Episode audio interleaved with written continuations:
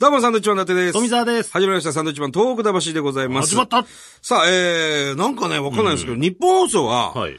プロ野球の開幕戦を中継するので、この番組は休むらしいんですよ。どういうことなんですかね日本放送で撮ってるんです、今。あ、日本放送ではこれは流れてない。流れていないわけですよ、キー曲、なるほど。日本放送をキーステーションにこう、いろんな曲で流れてるんですけど、そのキーステーションがこれやってないんですよ。不思議な。 どういうテンションで我々もね、これやればいいんでしょうかね。う。なんかビバリーヒルズでも高田先生が言ってたんだけど、ビバリーもこの番組もディレクターが変わらない。変わらないですね。こんなのは珍しい。お出世しないからなんじゃないかっていー。う。そんなことないと思うんですよ。普通変わるんですかディレクターって。あんまり、 8八年年やってる人はなかなかああ、ビバリー8年目。いないと。この番組も、そっかずっ と。確かにずーっと一緒の人、鴨さんがずっとやってますからね。出世しそうもないしなかもさん。鴨さんはね、日本放送にインフルエンザ撒き散らす人だっていうふうにね、ええみんなおっしゃってましたからね。いい噂を聞かないですそうねですね。うーん。まあまあまあまあ、でもね、我々はやり、やりやすいですけどね。ね。うん。ただこの新会社の組織発表も遅いし、はい4月からの番組担当発表に至っては3月15日にあったばかりと。これでどうしろというのかと。ギリギリですね、随分ね。これをその、台本に書いて僕らに言わすってい うね。だから、キー局、なここで流れてないからでしょ 俺は。知らないですよ、僕いらはやこいやれ。いや、もうね。本当ですよ。ね。うん。ずーっと10分だし。それはね。ね。ずーっと10ま分あ、だからですよ。 10分だから聞きやすいのかもしれませんしね。ね、TBS ラジオでもね、僕ら10分の番組やってますけど、ちゃんと30分の番組増えましたから、1本ね。そうですね。うん。ずーっと日本放送だけ10分さ。まあ、いいんじゃないですか、細く長くいければ、ね。まあそうだね。いろんな、どこにでも差し込めるしね、10分だからね。しょっちゅう引っ越ししすょる、ね。っちゅう引っ越します時間帯がね。あれ、もうやめたんですかって何回も言われました。いや、違うんですよ。あの、違う曜日で違う時間帯でやってるんですっていそううね。なんだよね。なんか、そのラジオって生活習慣で聞いてたりするそうかそうら、あんまり追ってくれないんだよ追ね。ってくれないんだよね。そこが難しいと思うでもそんな中、ほら、ポッドキャストっていう素晴らしいものがあります。まあそうですねそれで聞いてくださってる方もたくさんいますね。うん。うん。比較的聞いてくれてますよ、この番組。結構言われます。うん。トーク魂聞いてますよ。あの、ほら、インドのさ、 あれどうなったのインドのラーメン屋さん。ジョーさそうそうそうそう。よく言われますね。俺急にジョーさんがさって言われたから、何のこと言ってんだこの人はと思ったんだインジャンジョーかと思いますよね。ええ懐かしいな、インジャンジョー。そう。なんだっけ聞いてくれてる人ありがインとう。ジャンジョトートム・ソーヤじゃないですか、確かね。トム・ソーヤじゃない。トム・ソーヤの冒険。そうそうそう。懐かしいな。 ね。さあ、今日メール読みたいと思います。えー、こちらですね。えー、コウキさん。はじめまして、コウキではじめましすて。ありがとうございます。えー、私は今し、今、仕事の関係でロンドンに1年弱住んでおりえ、ー、えー、その前はロシアはモスクワに住んでいました。すごいね。しばらく日本に帰れてないので、東北にも行けてないんです。えー私は、えーこれ東北大震災って書いてますけど、東日本大震災というふうに僕言い直していいですか、私は東日本大震災の時、関西で学生をしておりました。今でも覚えてるのは、もともと京都で予定をしていた飲み会を、3月12日にそのまま開催した際に、えー強烈な違和感を感じたことです。何事もなく生きていていいんだろうか苦しんでる人、亡くなった人がたくさんいるのに、笑っていていいんだろうか、私たちはなぜ普通に飯を食い、酒を飲み、くだらないことを言い合ってるんだろうかと。大学院に進んだ私は、ボランティア活動や大学院での震災復興活動に参加しましたが、その後卒業し、仕事や日々の多忙さに負け、東北のことを思い出す余裕を持てないまま、海外に出てしまいました。東北のことを思い出したのは恥ずかしながら、本当にたまたまで、えー長い海外生活の中で久々に日本のラジオを聞きたいなと思い、ポッドキャストでサンドイッチマンさんの東北魂を昨年末に聞き始めたのがきっかけです。え本当に遅らせば、遅ればせながら、本当に遅ればせながら、東北復興応援歌、花は咲くを聞き涙が止まりませんでした。最短でも日本に帰れるのは半年後になりますが、必ず東北を訪れ、自分が何年も前に見た風景からどれぐらい変わっているのか、いないのか、この目で確かめたいと思います。そして美味しいものをいっぱい食べて、いろんな人とたくさんお話をしたいと思います。東北魂聞き始めてから一気に全ての回を聞きました。ー、へえ東日本大震災のこと、東北のことを伝えるかけがえのない番組だと思います。たまに来る多彩なゲストの方とのお話もかなり勉強になります。これからも末永く続けてください。いいですね。ありがたいですね。ちょっと追伸も読んでいいですか、はい追伸。サンドイッチマンさんのネタが大好きです。個人的ありにがとうございネタのオーソドックスさ、技術の高さ、安定感を考えると、将来的に古典のような位置づけになるのではないかと思っておりますと。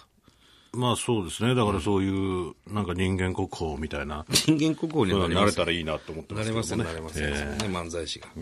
ありがたいですね。ポッドキャストで、その全部聞き直して。一回聞いてみたら全部えー聞いくたってだいうけね。るというのはね。だからそういう意味でももしかしたらその10分っていうのはちょうどいいちょうどいいのかもな。時間なのかもわかりませんけただど、ね。ポッドキャストもっと長いですよね、確かね。ポッドキャストはほら、流れるからいっぱい。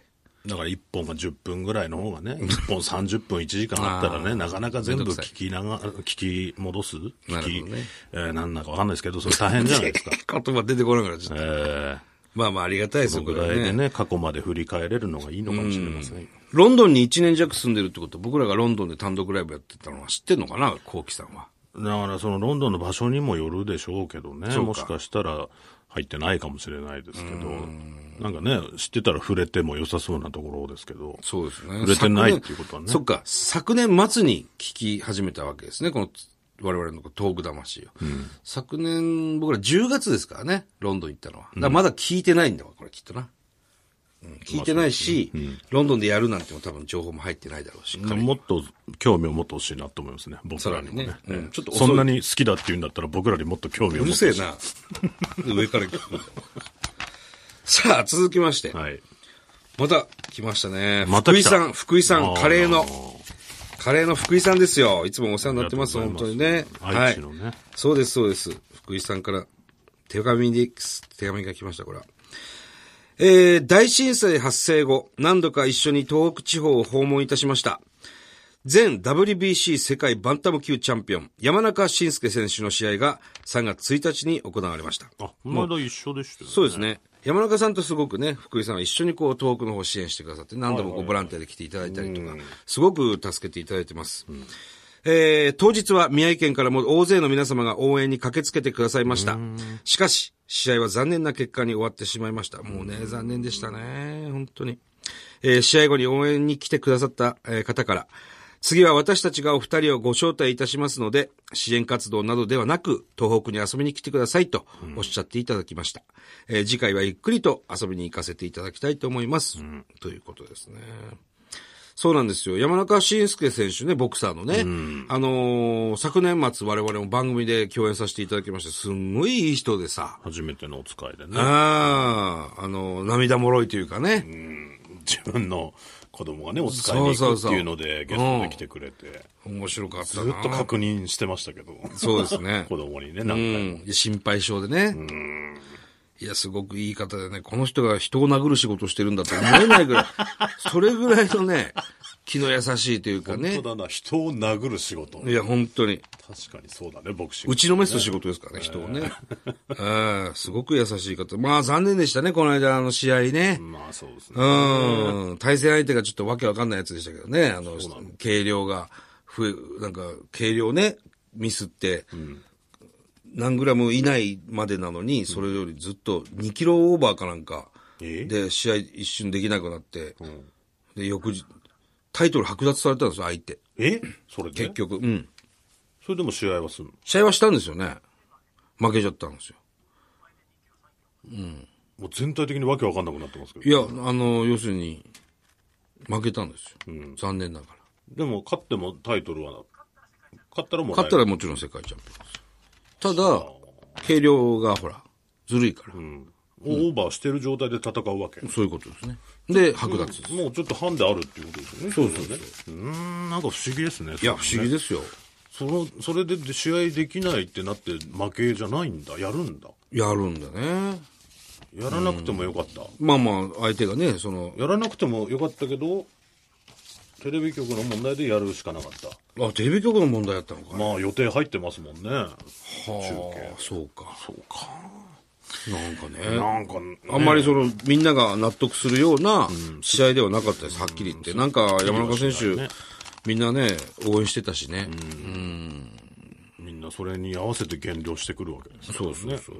で、今回も福井さんからはですね、美味しいカレーをいただいております。ありがとうございます。はい。味噌風味だということなんでね、ちょっと番組終わってから今日いただきましょうよ。ね福井のカレー美味しいですからね。何回も食べてます、我々もね。いつも送っていただいて。まあでも本当にね、あのーさっきの手紙もそうですけども、はいその遊びにね、うん。来てほしいっていうのはね、いや、本当ですよ。うん、もうね、2011年からずっとチャンピオンだったんですついこの間まで。ずっとですよ。ずっとその、そんで被災地に寄り添って活動してくださって。それは宮城県からもたくさん応援行きますわ。まあね、ああ、支えられた人いっぱいいますからね。うん。だから山中選手としてみれば悔しいでしょうけども、でも十分本当に、あのー我々は勇気づけられましたし、うん、どうしてもね、勝ち負けのあるスポーツですから、それはね、仕方ない本ん当でにすけども。ありがたい選手でしたね。はい。本当にお疲れ様でしたお疲。れ様でした。はい。えー、エイジャの息子さんですはかい。ね。ありがとうございます。えー3月1日、岩手県ではこんなニュースが発信されました。津波の語り部、田畑義さん死去。はいえー昭和昭和三陸大津波と東日本大震災での自らの体験を津波の語り部として伝えてきた、えー宮古市太郎出身の田畑義さんが28日亡くなりました、93歳でした、はいえー田畑さんは手作りの紙芝居を使い被災体験を語り継ぐことで長年にわたり津波の恐ろしさや天然バラバラになっても高台へ逃げる天然湖の精神を伝えてきました、マスコミに大々的に取り上げる、えー取り上げるでもなく取り上げられるでもなく自ら長年にわたり活動されてきた方の死は大切な宝を失ったと等しいと思いますそうなんですねなるほどね。ずっとこう伝え続けてきてくれた方ですね。語り部の方が、えー亡くなってしまったということですね。残念ですねこれは、うん。でも三陸大津波と東日本大震災、二つ経験している方はなかなかいらっしゃらないんじゃないですか。うん93歳93歳。でまたね、わかりやすく手作りの紙芝居を使ってた、だから子供たちなんかにもね、教えてたんだと思いますよ。ね。いや、だからね、その震災を知らない子供たちももういい、ね、7歳になるわけですから。小学生になるわけですからそうね。そうそう。去年から新しく入学してる子供たちはもう震災を知らないんですよね。そうそうそう。これからですよね。だから、だんだん薄くなっていってしまいますし、ねどう教えていくのかっていう問題がね、そうですねこれからまた出てくるんじゃないですか。うん。まあ我々の子供もそうですよ。ね、今年7歳になりますからね。うんそうですね。伝えないといけないおお父さんたちがこういうことやってるっていうのをさ、広めていかなくちゃいけないっていうのもちゃんと子供たちにも伝えないといけないね。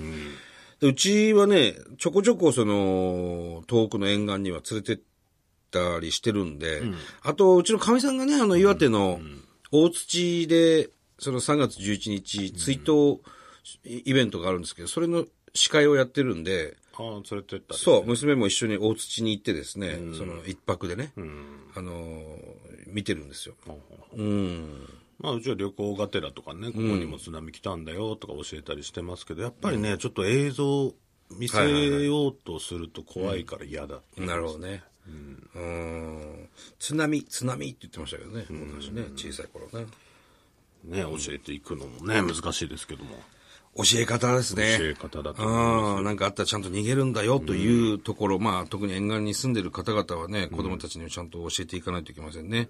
親大人が経験したことをね。そうですね、こういう、だから、津波天然光なんていうのはね、他の地域がだからあるのかどうかがちょっとわからないですけども、すごくいい教えだと思うんでね、ぜひ、いろんな地域でやってほしいなと思いますけどね。そうだな。まあ、日本列島っていうのはもう、すべてね、海に囲まれてるわけですから、その東日本大震災のような大津波がどこで来てもおかしくないらしいんですよ。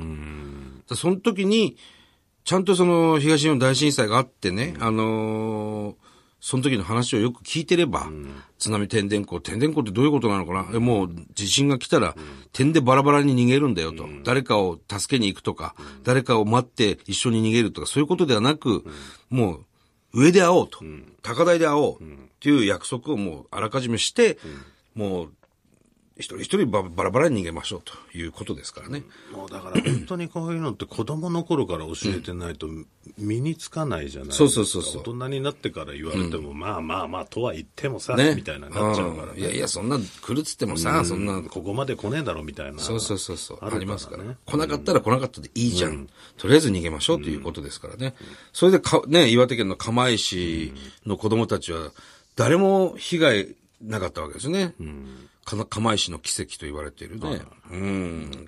津波天然湖っていうのを小さい頃からずっと教わっていたから、みんな助かったんですよっていう話もちゃんとありますのでね。はい。逃げてください。ね、なんかあったら逃げましょう。はいそういう番組です、皆さん。ね。いいですか、こういう番組 で。ちゃんと聞いてくださいね。もう一枚。こはい。もう一枚じゃあ、メール行きましょうか。ちらがですね、はい韓国から、ほう。えー、ミンさんさんですかね。ありがとうございますえ。ー私は韓国に住んでいる韓国人で34歳の男性の会社員でミンさんと申します。ミンさん。はい。 1年前くらいから日本語を勉強しています、えー日本の文化が好きで頑張ってますけれどもやっぱり難しいですね、はい偶然べんえー勉強してた中、偶然にポッドキャストでサンドイッチマンのトーク魂を見つけました。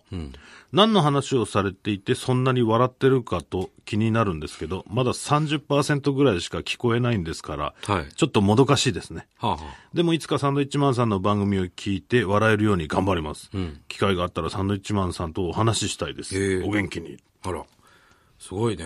1年でね、こんなでもちゃんと日本語で書いてきてくれてますよ。日本語の30%ぐらいしか伝わってないってことですね。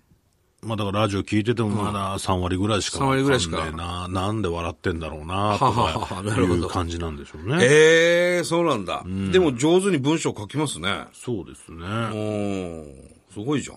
だから、ある種こういう僕らの番組なんかが日本語の勉強のテキストとして聞いてくれてるたりするわけでしょまあ、らしいけどね。うん、だから、ちゃんとやんなきゃなって思いますけいや、本当ですよ。本当だよ。